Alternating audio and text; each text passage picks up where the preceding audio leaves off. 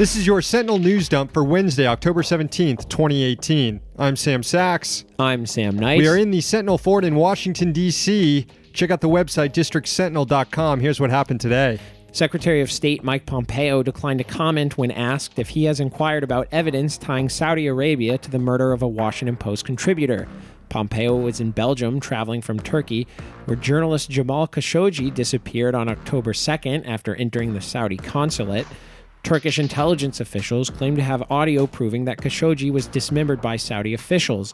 When asked if he has attempted to access that recording, the Secretary of State told the reporter, quote, I don't have anything to say about that. President Trump and Republican leaders in Congress are signaling austerity in the future. Senate Majority Leader Mitch McConnell began the week with an interview in Bloomberg decrying the national debt and calling for reforms to Medicare, Medicaid, and Social Security.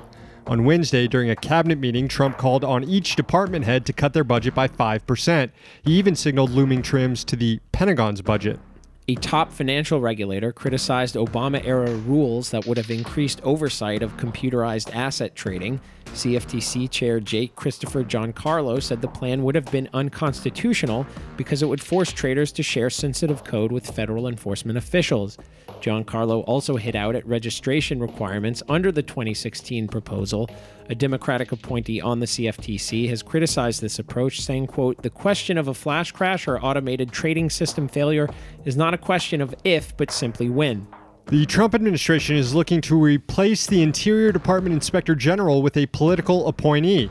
According to an email sent by Housing Secretary Ben Carson and obtained by Politico, Suzanne Tufts, currently working at the Housing Department, will replace Mary Kendall as the Inspector General at the Interior Department.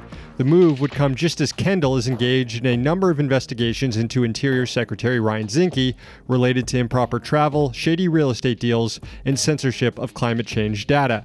Democratic Rep Raúl Grijalva said the move, quote, stinks to high heaven. Finally, on this day in garbage can history, in 1961, French police massacred hundreds of Algerians protesting in Paris for Algerian independence. Oh.